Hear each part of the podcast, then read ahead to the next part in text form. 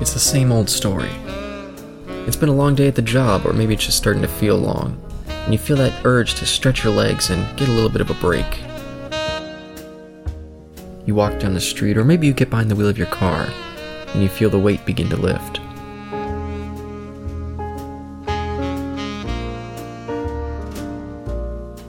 You walk through the doors, and the sound of the place starts to clear the air. You get a table, you order your drink, you listen to the sounds of the bar, and soak in the conversation.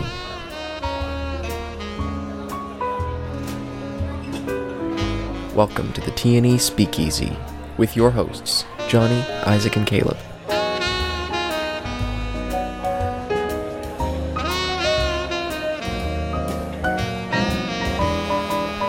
Listen in as they discuss the 1938 novella, Who Goes There?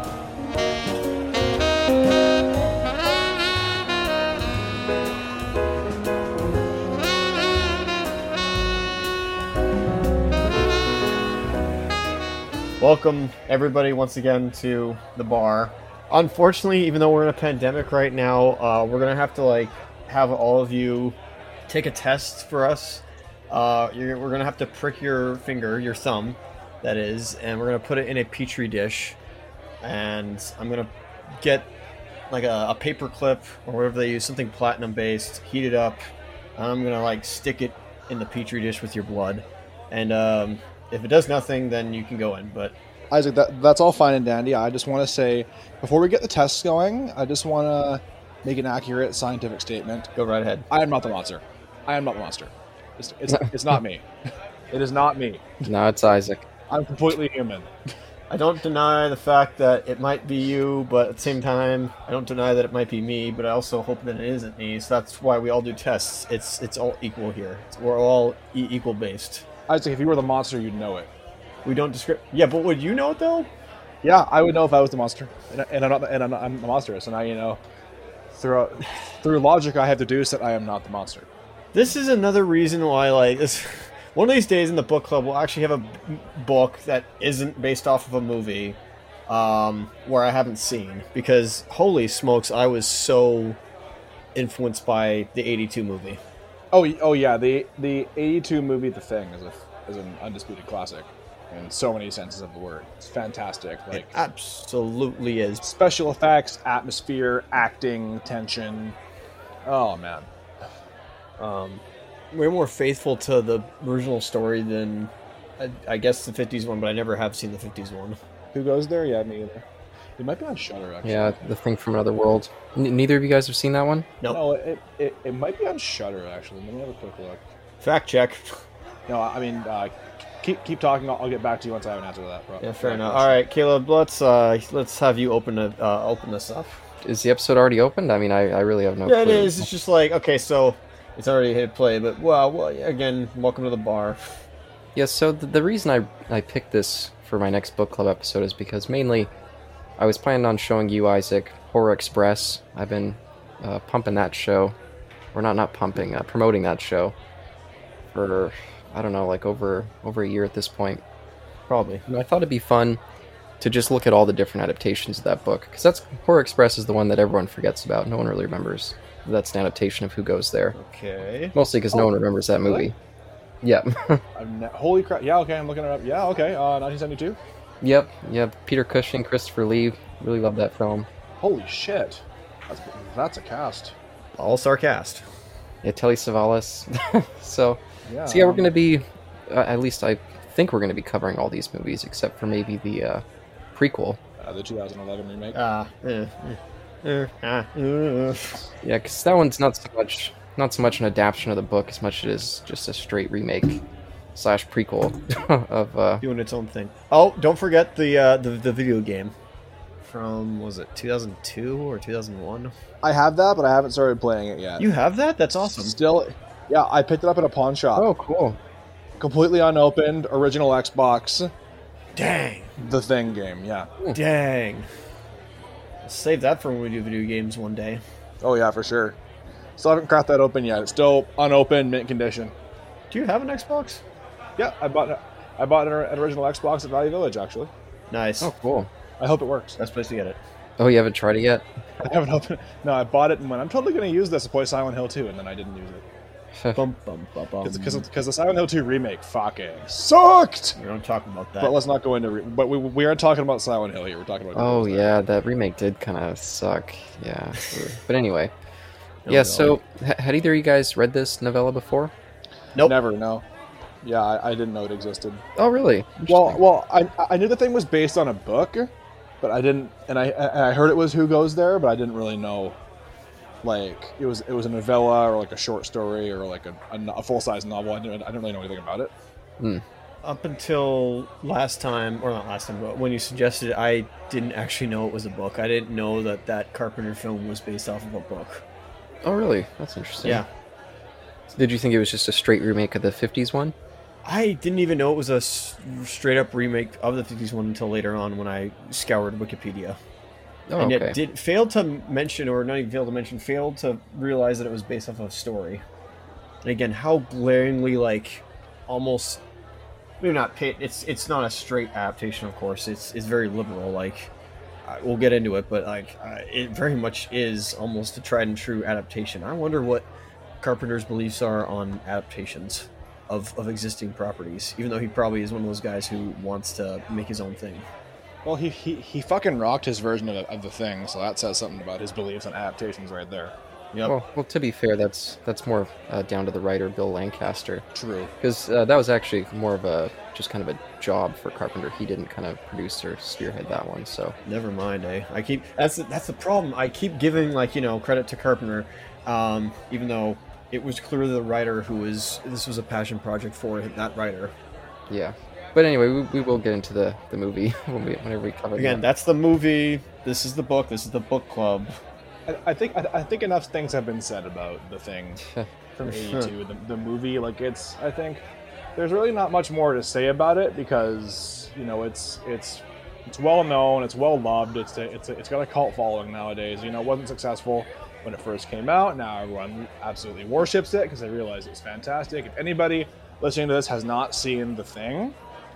What we're going to talk about with Who Goes There, unlike Felidae, is not going to spoil anything Yeah. really like like the the ending is different the outcome is very very different the amount of characters are uh, there are a couple similarities i think but they're overall very different so if you haven't seen that and you want a good dose of like of classic like alien sci-fi like horror and just like a bit of thriller kind of mystery check it out you cannot go any wrong although if you have a if you're a dog person you might want to close your eyes for one of the scenes Well, great. More animal cruelty stuff. but that's about it okay.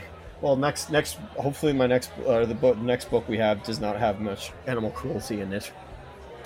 Right. So, well, I was going to game. suggest Call the Wild, so sorry about that. That's your pick, not mine. yeah, I wonder what Isaac's gonna pick. How long it's gonna Yeah. take for us to read it, but oh, No okay. Let's. kidding. Okay, this is Okay, so let's talk about here now. Okay, so I started off Felidays, so I nominate not me to start this one. Caleb, you go ahead. Yeah, so I'll just say for my history, for my history with this book, I'm a, a gigantic fan of Carpenter overall, but particularly the thing. I watch it every December, and I have for like eight or nine years at this point. And I read this book maybe like 2014, something like that, for the first time, or novella. Yeah, book, novella, either way. and for this review, this is my sixth time reading it. Wow. So I'm definitely quite familiar with the material. I mean, quick read, right? A quick read, exactly. but yeah, so I mean, again, I'm sure everyone's seen the Carpenter version, or at least one of the versions. But it takes place on a, I was going to say Norwegian base, but that's the other one. That's where it starts, at least in the movie. Hmm. Yeah, it takes place in an Antarctic base, and we have um, these this group of guys. They find something out in the ice, a ship, and actually, I'll, I'll get. I was going to get into this a bit later, but have you guys ever heard of um, Frozen Hell? No. That was actually this novella here is actually based on an original novel by John W. Campbell, and it would have started with all that stuff with them finding the the ship out in the snow Hmm. and find an alien. But he clipped all that stuff out. They didn't find that out until about three years ago. They found his original manuscript. We're like, holy crap! There's three extra chapters here. Oh my. Oh, so, so there was like, So that big summary that we got about what happened before they got back to the base, that was actually written. Yeah, those the first three chapters. Oh, okay, that's cool. Yeah, He Cool. was just like, ah, this bogs it down too much, so he snipped it out. But That's fair. yeah, and I think it works well just jumping right into everyone being on edge, like, holy crap, what's this thing we discovered? And there's a whole bunch of like scientific talk early on in the book where they're all trying to figure Oof. out like Yes, there is. Yeah. Lots of technobabble laden throughout this entire piece. Yeah, that's that's another thing I was gonna ask. Are you guys familiar much with like old school science fiction works in terms of the books or short Um, stories well- or novellas? I would say I'm familiar with a bunch of Bradbury's writings, and he, he dabbled in sci-fi here and there. Mm. I, I, I was gonna say that, that this reminded me a lot of like bits of H.P. Lovecraft, especially Mm. in the techno technobabble, because he was also very verbose as well. Yes. Although this lacks a lot of the, although this like doesn't have the same gothic kind of feel that his novels had. It's, it's just more just like you know coldly scientific, which Mhm. once again much like Lovecraft, but even more so. And I was going to draw this comparison a bit later on, but seeing as we're going into it, I might as well do it right now. Uh, it re- I really saw a resonance between this and The Hounds of Tindalos by Frank Belknap Long, Ooh, never read that one. Interesting. which is he was a cohort of Lovecraft's, Mhm. a buddy of his, and he. He, he created some things that kind of became intertwined in, in the Cthulhu mythos while not specifically addressing them. The titular story of the of the anthology, The Hounds of Tindalos, being the being said story, and that is, and, and th- those creatures are now present in the Cthulhu mythos, as, and like that story in particular is very like you know it's very time travel-y and very just cosmic, like a Lovecraft story, so it kind of fits. But in particular, his writing reminded me a lot of the writing in Who Goes There, and I looked at Who Goes There was in 1930 was published 1938, I believe. Yep. And my Hounds of Tindalos book I have right here is 1936. Oh no, sorry. First first printing 1963. So I, I, actually thought Who Goes There was from the 60s when I read it because it reminded me so much of hmm of uh, Long's work. It definitely feels. I, I I was myself was surprised when I saw that it was in the 30s the first time I read it. So I was like, this, Yeah. this feels like like Lovecraft. I mean, even like there's so much great imagination, but his writing style is so antiquated feeling. This Yeah. book feels really modern, I think, in terms of the prose. And a part of that too is Lovecraft's um, his word choice. hmm Like like he's he's clearly somebody who read more books than uh, talked to people. you can tell, which suits his his history. That, that, that, that's how he was as a person. But yeah, he, he uses a lot of very he uses a lot of words you don't see anymore. This one, the vocabulary is not it's not dumb by any stretch of the imagination. Like there's a lo- there's a lot of great great um like appropriate verbosity in here. Like you know he's he, he's not wanking off his his thesaurus and just chucking Yes. in big words for the sake of chucking in big words but Oh. it's it's th- th- th- this was definitely written by somebody who I would say has a fair degree of education. Even if the science and I here was my my thing about this is that of course these scientific methods are very well they're old, so I can't. It would be interesting to see because I, I I didn't have time I didn't have time to do it. Uh, how how dated these these scientific methods are. 'cause I've never Mm. heard of any of this shit. um, but yeah, it's just like it's very like it definitely it, it dates it, but not in a bad way. It's like Dracula. It's dated, but it's not really like it doesn't hurt it. yeah, dates it, but doesn't specifically set it in the 30s. No, not at all. Any uh, comments from you, Isaac? Yeah, was on the on the topic of like the dates. I briefly, when I was reading it, I was like, "What if this took place in the future?" I just had that like quick thought of like it doesn't specify a date, which I like because I was thinking, okay, this was written in the th- in '38, and there was no mention of like the Great War. Obviously, you don't kind of need that. Um, you don't you don't need any of that uh, background stuff, which I kind of liked. Very much was isolated. And uh, again, I was questioning why they were down here originally, and it was because they were studying the, the, the, the magnetic poles, they were studying cosmic rays, and something else. I don't remember. There was a third thing they were studying. But I very much did enjoy the technobabble and or the way the prose was very scientific and very uh, efficient. Um, I, I very much like that. It, it almost kind of reminded me, Caleb. You'll you'll remember this. Kind of reminded me of uh, Submariner: The Deep. Yeah, I can kind of see that. Very much did remind me of that. Yeah, very efficient prose. I definitely agree there. Like, I love all the sense of like descriptions that he does. Like he immediately dis- distinguishes the men just by comparing them to different metals. Yes. Freddie's all bronze. Um, who was it that he was it? Childs that he said was all steel. Uh, Norris. Norris, and someone was like wiry and like kind of jumpy. Like I loved all that kind of just very quick descriptions, but it's a picture for you. Yeah.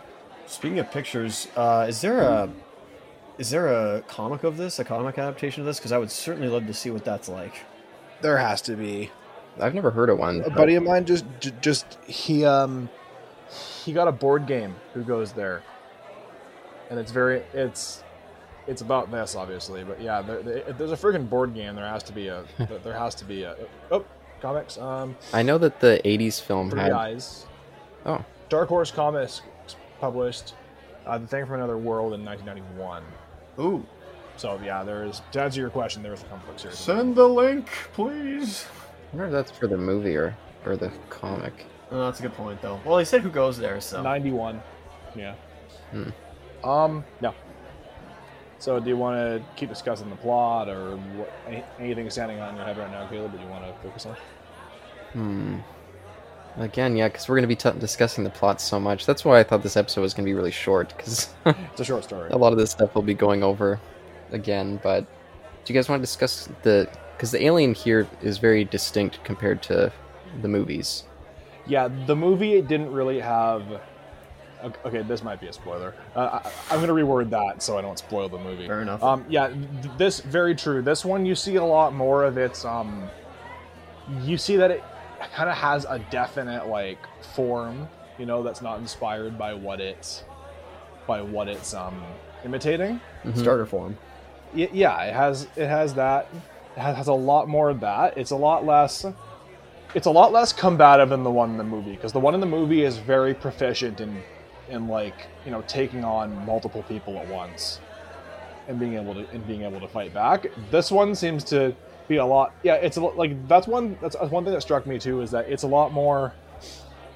And, and like I think that makes it be more resourceful. You know, it's like you're playing Alien versus Predator, and you're the alien. But in that game, if you're if you're gonna charge a marine head on, you're gonna get shot to pieces. If you charge a predator head on, you're gonna get your- fucking head ripped off. So you have to like really really pick your opportunities and be stealthy. And I kind of felt like it was playing like that Hmm. through much of the movie, except for when it got absolutely cornered. but like you know, that's also what happened in the, in the movie. So, but because yeah, when they cornered it in the in the movie, a bunch of them got killed. You know. Mhm. But in this one, it just kind of like they just it it, it doesn't. It, it doesn't fight as effectively, and, and- and I kind of like that because then it just kind of makes it more. It means it's it, it's hiding more. It builds the suspense because you kind of you spend more time thinking about, okay, how is this thing going to react? What is it going to do? You Mhm. know. Whereas in the movie, it's like, okay, it's gonna it's gonna camouflage and it's, and, and, and it's gonna fucking pick off who's isolated and kill him off. Yeah, but this one's also like uh, hyper efficient. Yes. Like in such a brief amount of time, it converts all the dogs, all the cows, and they do that whole like serum test thing. And I think they said it it took I don't remember the exact amount of hours, but it took quite a while for them to like pump the different types of blood into the dog and wait for it to get its uh, immune response. But by the time that they finally do their test, one of the men has already been changed too, so who knows how many men it had gotten to by that point. I think it was just Yeah. through everybody. Yeah, and also, well, on the note of that whole scientific process, I had to read that paragraph a couple times. I was like, "What the fuck did he just propose doing?" Same Yeah. here. But yeah, yeah, I had to read that a couple times. So that was just kind of like I'd never, I'd never heard of anything like that before. It's basically like a vaccine, right? Type of thing where they just keep feeding you this thing until you gain like an immune response to it. mm-hmm. Because yeah, I was I was a little bit confused too. it wasn't worded super clearly. Especially when they brought the uh, criminology aspect as well. Yeah. Yeah, Oh, yeah, a little meandery there. yeah, and that, that that's one thing about the writing that kind of threw me a bit is that it seems like there are these these like in a lot of books, like let's go back to, to Lovecraft here. He's just wordy the entire way through. Mm-hmm. even when even even when he's actiony, he's wordy. He's wordy. Even when he's trying attempting dialogue, he's wordy. This one, it's it, it's like there are like parts that are dedicated to the science or description, and then there are parts where it's dedicated to pe- people doing stuff. hmm and it feels like, like the pace really really changes throughout the entire story and i know that definitely affected me trying to when i was trying to read through it because like you know i read through this in like one sitting. I didn't take i, I kind of didn't didn't like you know do, do it section by section by section. Hmm but I definitely it definitely affected my ability to kind of pay attention because like I'm drawn in by this action sequence and then, and then we slow down and we get all all like sci-fi description-y for a bit and then I had to kind of go okay I, I, I- had to like stand up and like walk around for a bit sit back down okay I'm good to go. But that's also just kind of how I have to read personally I was wondering if you guys found that too Absolutely. I would I would find that as I was reading it, I would start like my mind would start running somewhere else. Like, oh, what, what am I? What is this that I'm reading? Like, how does this make sense? And then I realized, oh no, I kept reading the page when I was trying to figure that out. So I have to go back and read it again. And yeah, definitely. And it's too bad because I feel like the characters outside of those scenes like have a fun pop to them. Like they have a good sense of banter and humor to them. Yes very true And then they just feel super dry and empty during those scenes where I'm just like, oh no. it's almost like it's almost like the wealthy barber have you guys read that nope. it's a book about finances, but like the idea is that like you know there's one character explaining these these core concepts, and the uh, and like the point of the book is to explain you know compound interest, investing, all that kind of stuff. But the uh, but like there there kind of aren't really any characters. Like the characters are just kind of there to ask common questions the everyman would think of, which is like you know the point of the book is to explain it in a way that the everyman can understand. So it works for the book, but as like a work of fiction, there's not really a story Hmm. to it. It kind of felt like that. It kind of felt like the characters here, like and like every now and then, like you know, they would color it with how they they spoke, because you know, like it seems like it seems like uh like Norris has the short fuse, so he would come off as really pissed off. Kinner starts losing his shit at the end too, and he starts kind of talking like that as well. But it seemed it seemed kind of like that, where it was just like they they kind of acted as ways to ask questions to help help him further explain what he's going for hmm but yeah, then like the I agree, the kind of pop the characters had kind of kind of disappeared during that. Yeah, which is it's too bad. I, I I mean, it's difficult to, you know, write those kind of scenes and make them fun. I mean, Oh, extremely, extremely. that's why everyone praises Spielberg when he made Jurassic Park and took all the science and turned it into that fun little cartoon. yeah. It's like there you go, just burn through it as quick as you can and make it as fun as you can. Or like Futurama with the global warming video. Oh, I don't remember that one. Oh. Uh, it's it, it- it's funny. It's worth. Um, but yeah, I mean, don't get me wrong. I, I enjoyed this story, and I, I'm very happy I read it because I I do love the movie. hmm So, and it's good. And, and, like, you know, this is a very, very important work of sci fi fiction. And, and, and, but like, you know, this is also back at, back in a time where I think sci fi was, and it still exists today, where I think sci fi was maybe a bit heavier. Because, like, this, this is around the day of, like, Isaac Asimov and, like, after H.P. Lovecraft and, like, you know, those, those kind of writers. So, so perhaps back then, sci-fi just, just I, don't know, it was just, it was just more like this. Yeah, it was the same with the movies. They almost felt like they had to justify the fantastical stories they were telling by like dressing them up in science to add legitimacy or something. I don't get it, but yeah, they always pack things full with kind of inane scientific explanations where you're like, ah, just get back to the story. We don't need all this crap. Most of it's just nonsense anyway. Yeah, yeah. I think it's very. I mean, like in terms of the science itself, it's it's not like hard to follow. It's just like if you space out during halfway during the uh, explanation, you're like, oh fuck, and you gotta start reading it again. Yeah, then you get to a scene when it comes up and you're like, ah, shit, like I gotta go back and reread this to figure out what they're doing. Yeah, I had that a couple times. It's very, uh, mind you, I, I'm also not used to. I, I I haven't read like a classic story like this in a while. Like you know something, something I would say pre 1960 in like a long time. So I I, I just have to kind of get back into the mindset that, that like that's kind of how they're written. Mm. Things nowadays tend to be a lot more to the point. I find, Oh, yeah. Yeah, people's attention spans are very different now, I think. and the quality of the, of the vocabulary outside of like fantasy or sci-fi is just taking a nosedive as well. Yeah, and I mean, in some ways, fair enough. I mean, when I read Lovecraft, I constantly have to be like, okay, I better look up what this word means, because he pulled that real deep out of the thesaurus. I mean, Yeah. yeah, it, it, that can be a little obnoxious, too. It almost feels like Lovecraft has also feels like he needs to dress up his stories because he's like, oh, I'm writing kind of pulp. I need to class it up a little bit, so I'm just going to throw in these huge words. Um, yeah. I I do, I do definitely.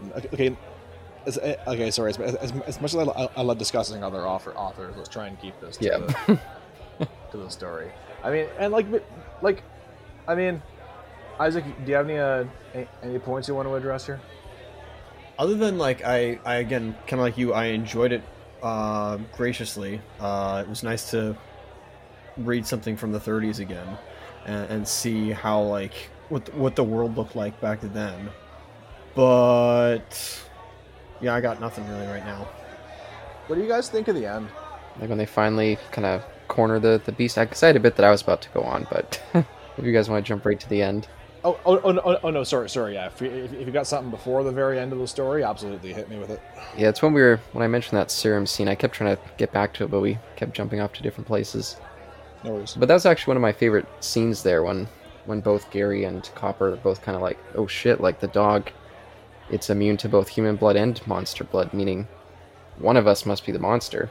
Mm-hmm.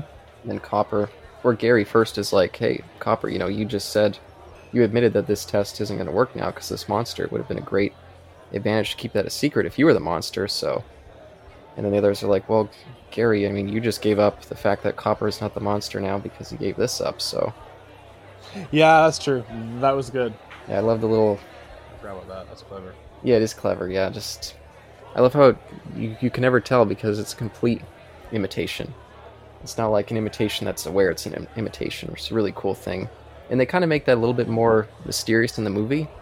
Like you don't really know. But I feel like in this book it's pretty clear that yeah, they they really have no clue. It's just hidden deep in them. It's very yeah, it's very interesting idea. Like you know, you're used to to like, like you know games like uh, I forgot the like like you know there are games like Mafia and Werewolf where like somebody's secretly the killer and they're trying to hide it and everyone's trying to you know deduce like okay well he said this and this therefore but yeah in, in this case that that's a very interesting idea it's it's like having that card and just not fucking knowing Mm-hmm.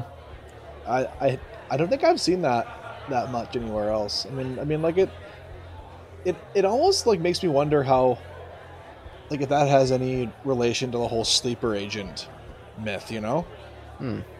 That's that's funny because I the whole time I was also thinking to myself, okay, is there a metaphor here for this? I'm thinking like, is there a uh, uh, racial separation metaphor here? Is there like a it's it's widely like just coincidental that it, when you bring sleeper agent up, like, is this to do with like you know Russian sleeper agents in the United States? But that wasn't actually happening at that point. It almost is a big, once again, a big coincidence. It is, and like and like like you know, when I was reading this, I thought it was in the '60s, right? So like Yep. in, in the '60s, that would actually be a theory worth talking about. Hmm.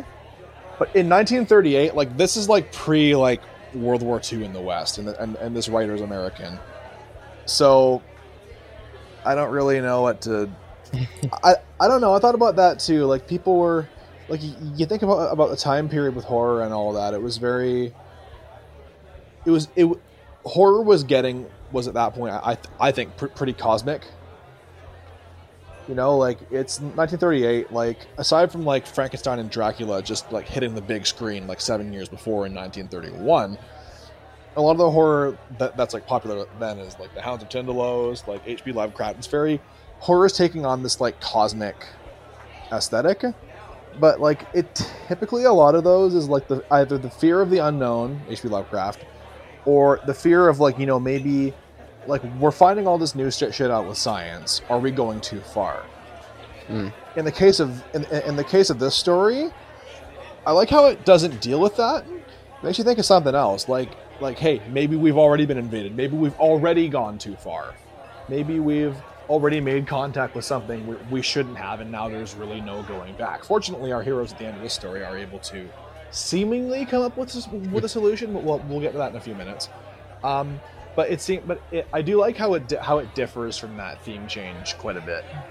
Yeah, and at the beginning, you you could be fooled into thinking it's going to be like, oh no, here comes the scientific evil again, because Blair is all like, this is the best find ever. Like, uh, I think it's Norris who's like, we should just burn that Yeah. thing, like it's Yeah. evil incarnate, you know. And Blair's like, no, this is the find of the century. We gotta thaw it out and preserve it as best we can. But thankfully, once Blair realizes the danger, he immediately destroys all the equipment. And I like that even the men, once they find that out, they kind of go into a panic.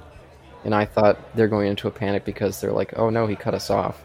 But really, they just wanted to make sure that he did the proper job. Like, they're all right on board. Like, we gotta shut this place down completely. I thought that was nice.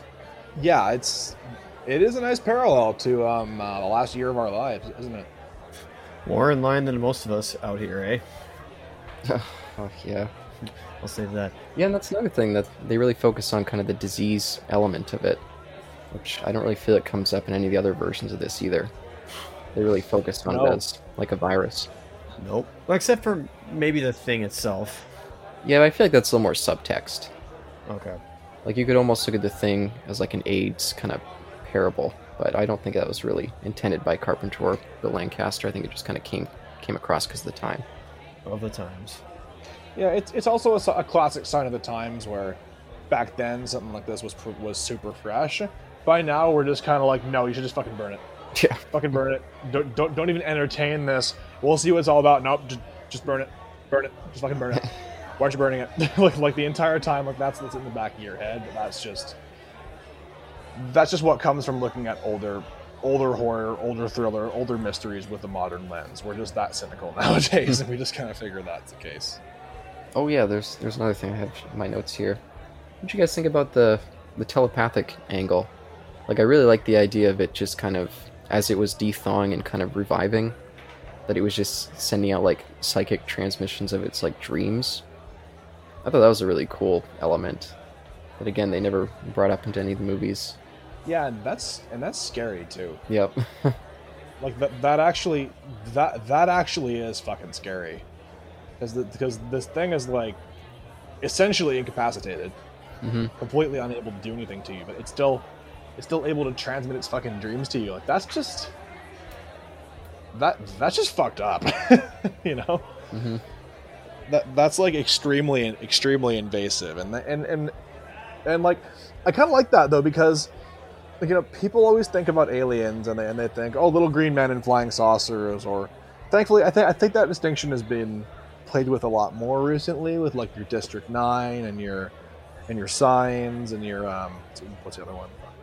Like you know like like we have a bit more of an imagination towards what aliens might be like but I, I don't but at the same time i don't think a lot of movies or a lot of media a lot of media hits hits the nail on just how different they could be. And this is one of the few examples where sure it's not only able to completely imitate somebody which is on its own considering how complex uh, like one species to another's physiology is is, is incredible. But that that dream transmission that's just so so unique and just so strange Mhm. that it's it's very it's very interesting. I, I, and that's something that's definitely a lot very likable about this story is that it's it's still it's still unique. Like like you, you look at the thing the original anyways. It's, it's it's still unique after all these remakes and after everything that's come out. It's still it's still what it is. This despite despite being adapted so many fucking times I, even though i've only seen one of the adaptations i'll be honest it's still just so fucking unique. Yeah, it still works. It's still a good creepy book. Yeah, w- there is some bogging down with some of the techno babble aspects, but it does work in some regards. Like I like when they're going on about um, the bird thing, yeah albatross yeah where they're like, oh, like maybe it could turn into a bird from a different planet, but the gravity in this planet could be different. Maybe it could turn into a bird that wouldn't work here. Or they brought up that whole comparison to men trying to develop flight from trying to copy what birds were doing and eventually just had to give up and go their own way.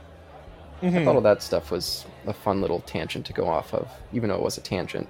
It, but it, it's what people would do though you know like like like one person who's a chronic chronic overthinker who just kind of spirals down down weird trains will will put like like 10 of them in the same room together hmm. and something and, and something stressful happens. That's where people go you know? Yeah, that's fair.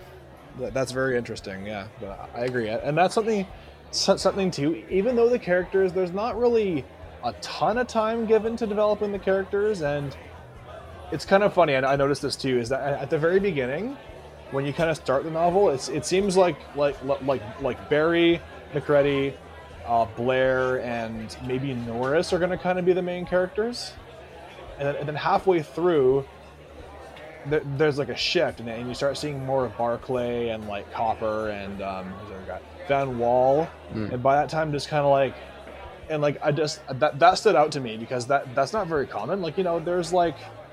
Tolkien did this too, where he just sledgehammers you with like ten characters in the span of two pages Mm. and you're like, I have no idea who any of these fucking people are, and and, I- and now you remember these fucking Dwarvish names. Um, but I've never I never had it happen where where like the character is just like they're kind of all introduced but not, and then halfway through the story there's kind of a shift. You, you don't see that very often, I don't think. And that was kind of interesting to me.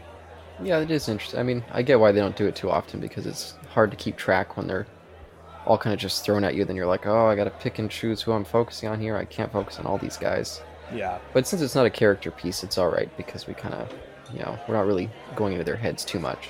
and then also like you said they're just they're like relatively efficiently characterized you know like, like you kind of know how they talk and, and how they look based on his, his kind of quick descriptions so like in, in that sense it, it kind of has all the character it needs Mm-hmm.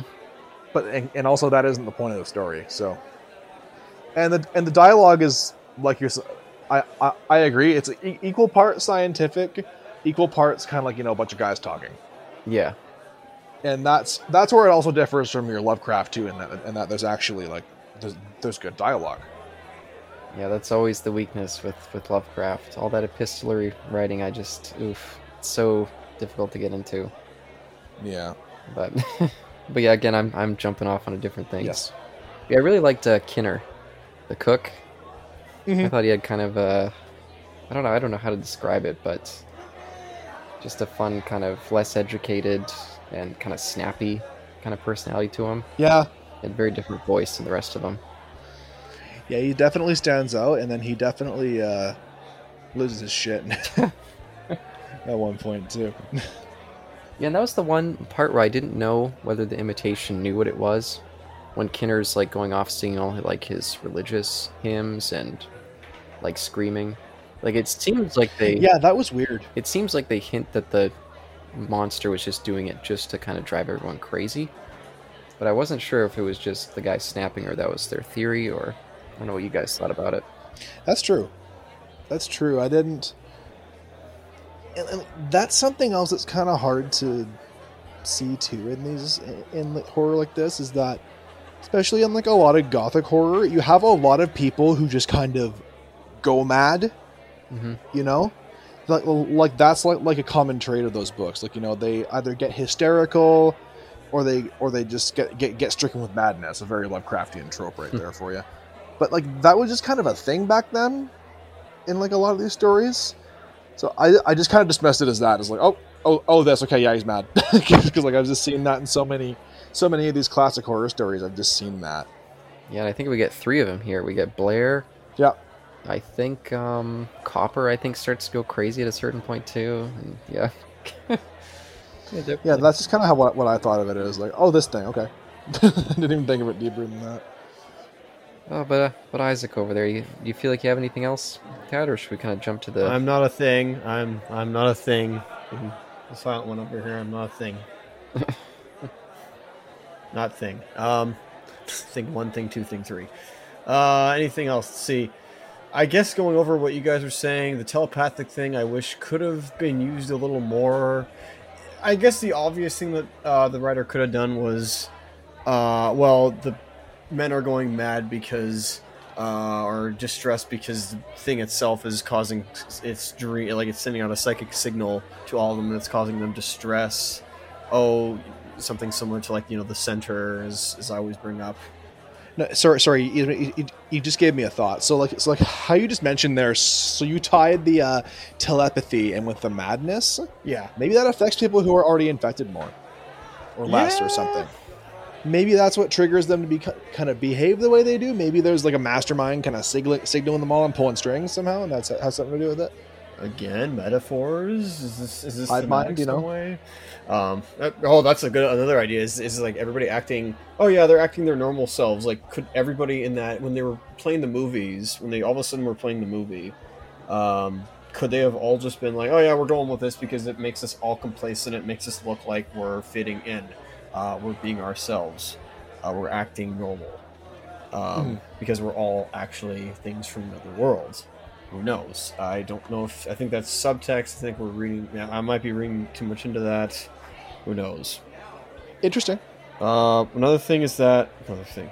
Again, not to compare the movie, but I was very shocked when I found out that I actually liked this part about the book as well. Was that it was? I guess the movie had this as well, but it was an established crew going down to Antarctica and already had existed there pr- previously, and they brought up things about like New York, for instance. And I was like, I kind of like that when stories have like the writer knows exactly where they are at this point in the story uh, like how long they've been. I don't know if they mentioned how long they've been down in Antarctica, but like the fact that they mentioned, oh, when we go back to New York with our findings, I'm like, okay, I kind of like that. It just means that it's not a one and done story. Uh, like, like th- Yeah, this, okay. this is a real, not real, but th- this, these guys, these characters kind of feel real, or they're gonna go back to society again one day. I kind of like the story could go on almost in a way. He's leaving plot points open almost. I like that, Isaac. I like I like that because that just brings up that just colors their experience so well. Because okay, if you were on a team full of researchers who were sent down to fucking Antarctica for a couple months, halfway through, what's the number one thought on your mind? Fuck this place. I want to go home. So Yep. like. So like and, and that like if you've been like a like a worker who has to work shift work or like away for nights or away from home, that that resonates really well and you know exactly what kind of culture that creates Oh yeah. and despite this being damn close to 100 years old at this point Oh golly. and about and like much more scientific that's that's pretty impressive how that still resonates so well great point Yeah, it is crazy that this doesn't feel because again, I keep reaching back to Lovecraft because that's the guy I've read the most from yeah that period of, uh, I guess, fiction. But his stuff always feels like it. It feels like it's looking into a different, completely different world. yes Like just the way the characters speak and act, and the world itself, the locations locations. Yeah, yeah. I guess this helps that it's isolated away, so they don't have a lot of like vehicles from the time or things like that that would kind of date it more. this is true this is also true And yeah, we'll definitely get into how the kind of um, kind of thematic elements change in the movies. Like the '50s one, definitely, like you guys mentioned, the whole Soviet thing.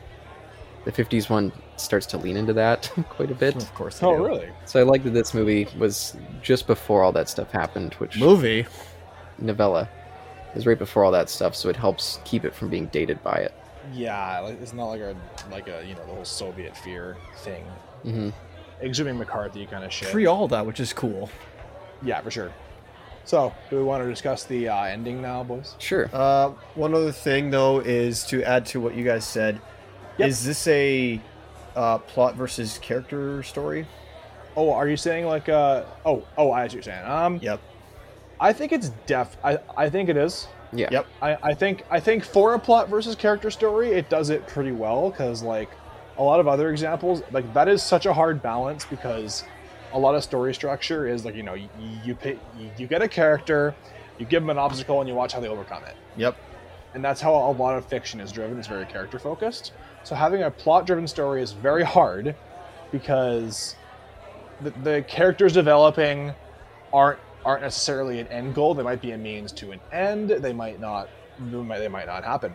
But once again, the characterization in this, even though it's not like, it's not like fucking you know, over the top and like fan, and like fantastic, but it it gets the job done admirably well considering how little words are used for it. Mm-hmm. And it helps that it's such a great concept. Like even now, Yes. it's still a unique concept, and the way they explore it is all really well done.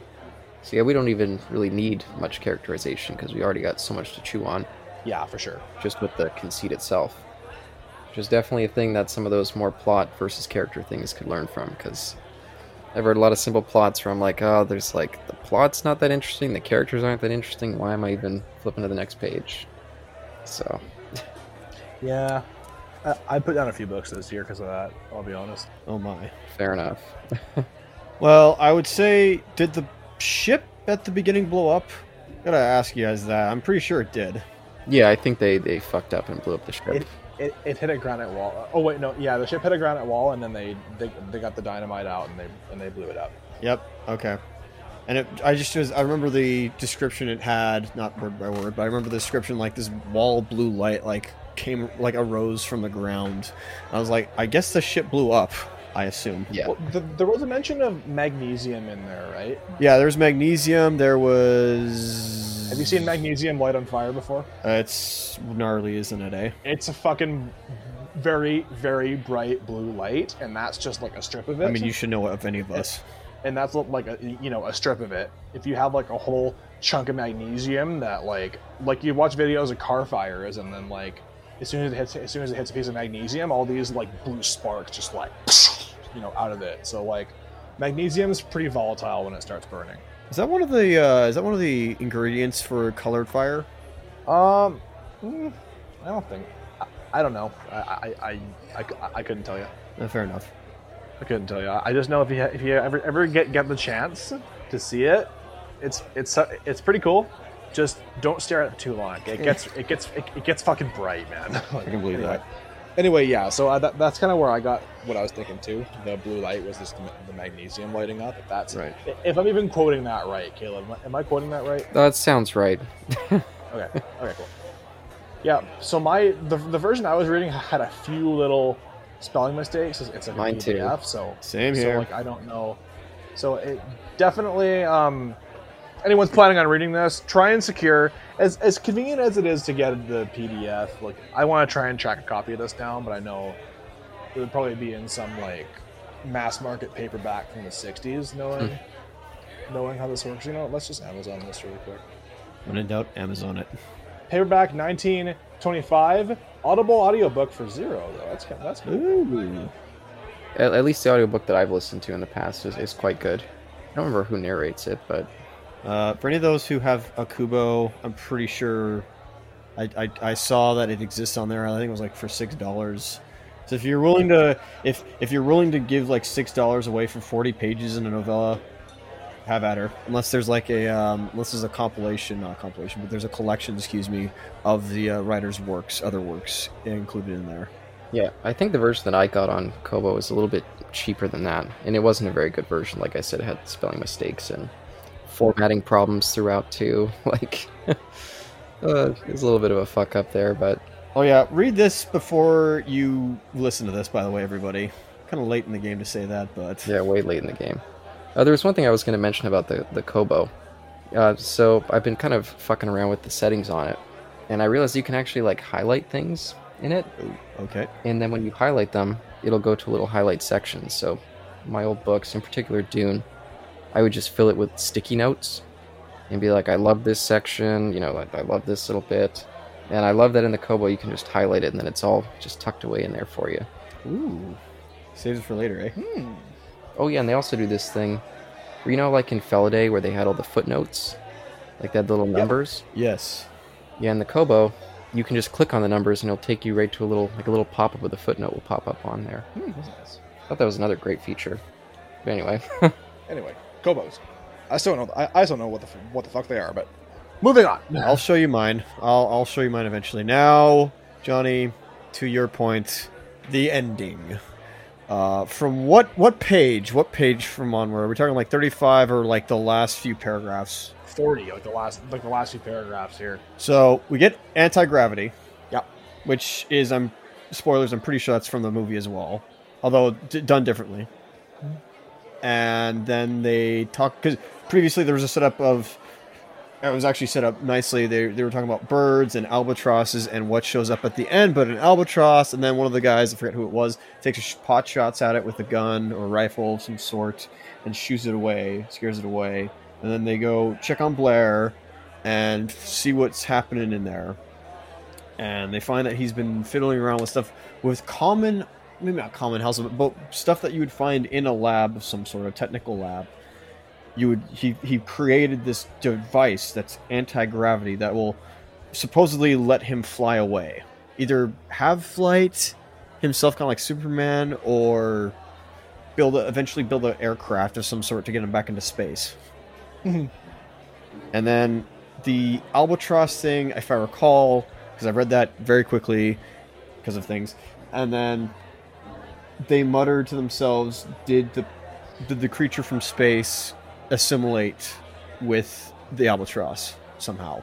Yeah, because that was their fear. Because then it would migrate up north, and then you could see it spreading to the the rest of the world. And we get the invasion of the body snatchers, basically. So that's why he was yeah. So so that's why he was shooting down the albatross. Um, but yeah, Caleb, what do you think? I, I just thought it kind of went by pretty quick. I mean, like it almost felt like it was wrapping up a little bit hastily. I thought. A little bit. I I got that too. I mean, and like there's nothing really wrong with it, but yeah, it does feel like the like the momentum just comes to like a bit of a screeching halt, and it feels like the like I thought my PDF was incomplete Hmm. when I read the ending. Fair enough. I was like, I was like, is this is this the end? Is it- okay, this is the end, kind of thing. Yeah. Yeah, I mean endings are hard. And and and maybe like yeah, I I agree. Endings are the first line, the very first line, and the very last line are a bitch. Absolutely. Yep. But I will say, it seems like maybe because I read it fast, like I- I'm, I'm rereading the la- that, that that last paragraph now, right. and I'm trying to and I'm trying to think because like you know typically stories like these, like like you know especially Lovecraft was actually very good at this, and and like Felidae that we just read, the last and the last line for a high concept story like this has to be a fucking zinger. It, it has to like make you go like whoa or something. It has to make you really. It has to be tangible, you know. It has to like have some kind of impact to it. Like in Lovecraft, once again, very good at that. Felidae, how he tied things up with just like, and, and, and like this one, I feel like, I feel like now looking at it, I kind of see what, I see what he was going for. And maybe I, I just missed it because like you know all the, like this is definitely something, Caleb. I agree that you would have to read a whole bunch to kind of figure it out because of all the technobabble and all that kind of stuff. Because it, it, it, for its for its length, it is very dense in information. Mm. But I feel like I feel like if I if I read this again and really really paid attention, if, if I got to this ending line, I would probably feel a lot better about it. yeah, that's fair. I mean, I'm used to the end feeling so abrupt now, so it doesn't really bug me. But Yeah.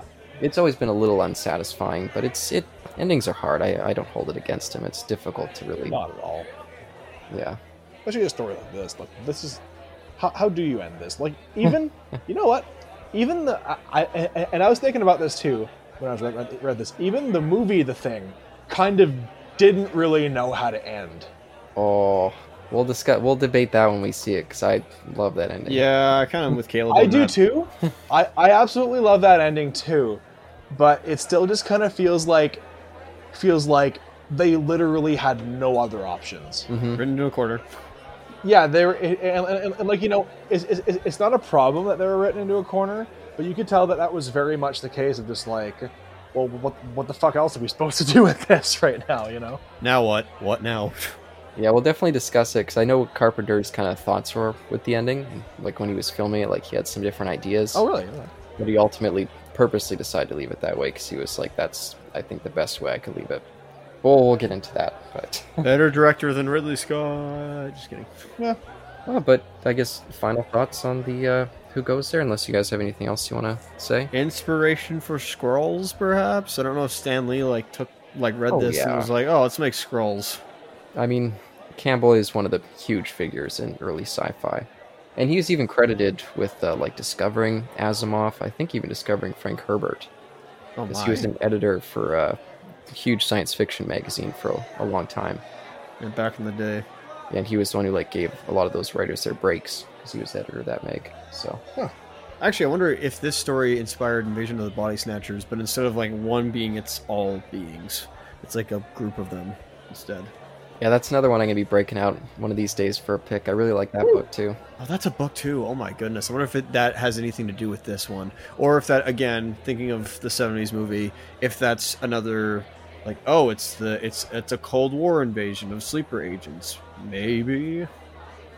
Yeah, That's we'll, for another we'll time. discuss it. Yeah. uh, without this book, though, and or this creature, uh, we would not, Johnny, have uh, the game prototype. This is true. Yeah. And what a fun fucking game that is. I actually adored the lines and the technobabble they talked about of how like the creature like uh, psychic abi- or psychic uh, assimilation ability worked. I'm pretty sure I could be wrong on this. I haven't checked. Obviously, in fact, checked it. I'm pretty sure this is the first instance we get of assimilation uh, in any unless Lovecraft or somebody else did it beforehand. No clue. Um, not on that scale, I think. Yeah, that's fair. It, it also depends on how you look at Dracula too. Ooh, okay. How do you mean? Well, he bites people, and then they're like him. That's mm, that's true. No, they're- but they're also he does hypnotize people in the original, correct? Yeah, he does. So that's a different thing of simulation, though. But this is literally like this is different than like taking over somebody's body and being infected. You are unknowingly a carrier, and or you are the thing without even knowing it. That how horrifying is that? Horrifying. It's pretty scary, and that's what I was going to think about the ending, Caleb, because I can't. Maybe I missed something, but do you think at the ending here it's possible that they're all infected? Ooh, I did not consider that aspect. I was thinking that too, actually. I was thinking about that. I was thinking that because I'm just kind of like, well, oh wait, no, they did that that test, I guess, and it, and like the only ones who responded were who responded was Garry, but then maybe maybe it it, uh, it got to him after that, you know, maybe. I, I don't know. I was just kind of wondering, like, like by the because of course, at the end of this, they aren't going home just yet. Like they're still gonna have to be there picking up the pieces for a bit. Maybe, like, who's to say some some blood that got spilled around by the creature got splashed on somebody, and maybe now they're infected. You know? Yeah, that's why I liked when they were like trying to figure out a way to completely destroy the base. Where they're like, "Well, I guess we just gotta kill ourselves." I mean, there's we gotta make absolutely sure that this doesn't get out. Mm-hmm. So it is kind of a little odd at the end that they're kind of like, "Well, it's all solved," you know. Just kind of let's move on now. Wrapped in Yeah. a nice bow. Shot an albatross. Shot shot the doctor. Let's get the fuck out of here. Yeah. Good work, boys. Let's get out of here. Sorry, sorry. Closing thoughts. Um, yeah, I I 100% would recommend Who Goes There as a story because I mean, let's first of all, important horror story. It's especially if, if, you've read the, if you've seen the thing and you like it, that doesn't spoil this book for you. Mhm. We might have 100%, but that but but that movie doesn't spoil the book for you whatsoever. And if, if you like this classic brand of sci-fi horror with just a bit of bit of technical understanding somewhere thrown in, in between, definitely check it out. It is also readily available in questionable g- grammatical format, so it's not hard to find either. Yeah, and I'll just I'll back that up. I again I I keep going back to it because it's so brief as well, which helps. Mhm. But it's got a great kind of uh, speed to it. I think, even though it gets a little bit slowed down with those, you know, kind of extended techno babble moments, it's still just got a great pace, and the story still works all these years later. And even though I watch the movie every year, I can still get some thrills with the elements of this book that I don't see in the movie. So it's still always fun for me to go back. Nice. Isaac? Uh, certainly, I'm feeling it. I'm flipping my sign. I am feeling it. I, w- I would say, though, unfortunately, I was again informed strongly by the movie, the adaptation itself, because I was waiting for uh, the blood test that I mentioned earlier on uh, from the beginning. I like the fact that they went through a lot of those tests. I really did. Um, and the fact that uh, they kept trying over, and I understand why they cut that for time in the movie, thinking about that now. So, but I kept, unfortunately, I kept waiting, sifting through all those like these tests. I'm like, oh, just get to the test already. I get to the test that's in the movie, and they, I was, first off, I was happy that they were, they did that. I was like, yes, okay, I'm not a madman. They actually did do that, but I also feel like a dunce because it's like, you knucklehead, this came first, so like separate yourself um, from movie from adaptation to this actual to, to the original, and uh, I just have that problem. I guess I don't know, just because this That's fair. heavily informs the movie. I'd I say. feel that too, Isaac, and that is especially after you've seen the adaptation. It, it is really hard to distance yourself. That's 100% true. and Oh, certainly. you, you aren't alone in that. I was operating under uh, under the the assumption that maybe that that that blood test was the invention of the, of, of the movie, and that wouldn't even be in the book.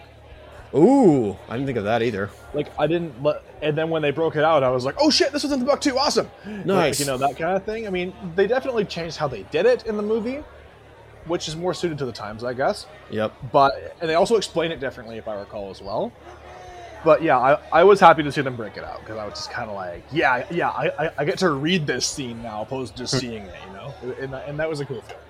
It's cool to have that experience where you have like, there's a movie and there's a scene that really gets you that you really like, and, th- and then you get to come back to a different source and you see that same scene through different eyes Yep. that to me is really cool and you don't and like I don't read a ton of things that are adaptations of of movies, but so so it's it's a rare treat when it happens because you know the movie's always different than the books, right? Of course. But it, it was it, it was cool to see that though. I was happy with it. Caleb, do you remember who did the the creature effects for the thing? Was it Stan Winston? Uh, he did some work on that film, but it was mainly Bottin. Okay. I probably need to keep this. I, I need to reread some of this again when we do the movie because I want to know how much of the descriptions of what the thing looked like when it was turning people and if that translated if they did anything with that in the movie probably not but i'd love to see if they like because I, I still remember like some of the again incomprehensible. I know he definitely got that from uh, lovecraft. Some of like the, the the mutation I don't know, mutations but the way the body was mutilated and, and the forms that it took. I don't think they're probably i don't think they're in the movie but like i remember snake like tongue. I was like ooh that's i don't know if that was in the movie but that seemed pretty cool. Like obviously the one scene with the defibrillator was not in the was certainly not in this Yeah. Fucking sick as that was. still one of the best special effects i've seen in like ever. It was beautiful. can get into that but okay wrapping up all my thoughts. Um had way more characters than i thought like thir- i think they said like was it 28 characters in total? Like ter- tw- 28 characters or yeah people in total out there? Yeah. I that made me sh- made me go shocked like whoa you actually could and the fact that it took place over almost like a week and a half uh, whereas the movie certainly does not do that still feeling This it is true. go go read it for yourself if you've not been spoiled by us already. Um, those are our thoughts for now, I guess. Um, and yeah, thank you for listening to our discussion. It's pretty good, eh? It's pretty good, eh? Yeah, very very good, bud. Very very good, buds. I, I, I very much enjoyed it. Very much did too. And everybody tune in for our next review of, uh, or I guess not next one because I don't know what we're going to do next, but eventually doing the thing from another Well, world. do you want me to do, do you want me to say it? Of course, because this is this is episode two, but like Oh, for your book? yeah for the book for the first book this is now Sure. for the audience uh we'll give you some time I, I feel like we didn't do this last time um this is a gimmick thing that you know some other creators do where it's like tune in next time for this or whatnot find out next time but this since this is a book club and if any of you want to read alongside of us and hear our discussions i will absolutely mention my book That's fair. right now. Uh, this one isn't a legit book, but it's not a book that I. It's kind of almost a pre-book. Uh, I, these are I have two books in mind, and they're both connected. One's a prequel, but was written first, so it's not really a prequel. But it's it's the second book I really really want to wa- uh, read. Excuse me, and it is heavily based off of a movie that I've never seen, so it's perfect uh, time for me. Once again, another movie adaptation, sort of. The book came first. Uh, this the my pick is going to be Red Dragon. Oh, cool. Ooh. Interesting. Yes, Did not know that was a book. because I want to read the sequel, which will be my pick after you know Johnny's and Caleb's. Cool. Getting some Lecter in there. And if you don't know what the sequel is, the sequel is Silence of the Lambs. Yep. And I've been meaning to watch that movie for the longest time, and we will watch it hopefully one day. But I am have eyes unclouded by watching it, so it'll be perfect. Cool. It's continuing on with horror in a way, I, I guess. Yeah, for sure, for sure. Will you join us in seeing the cannibal himself, Dr. Hannibal Lecter? Till next time.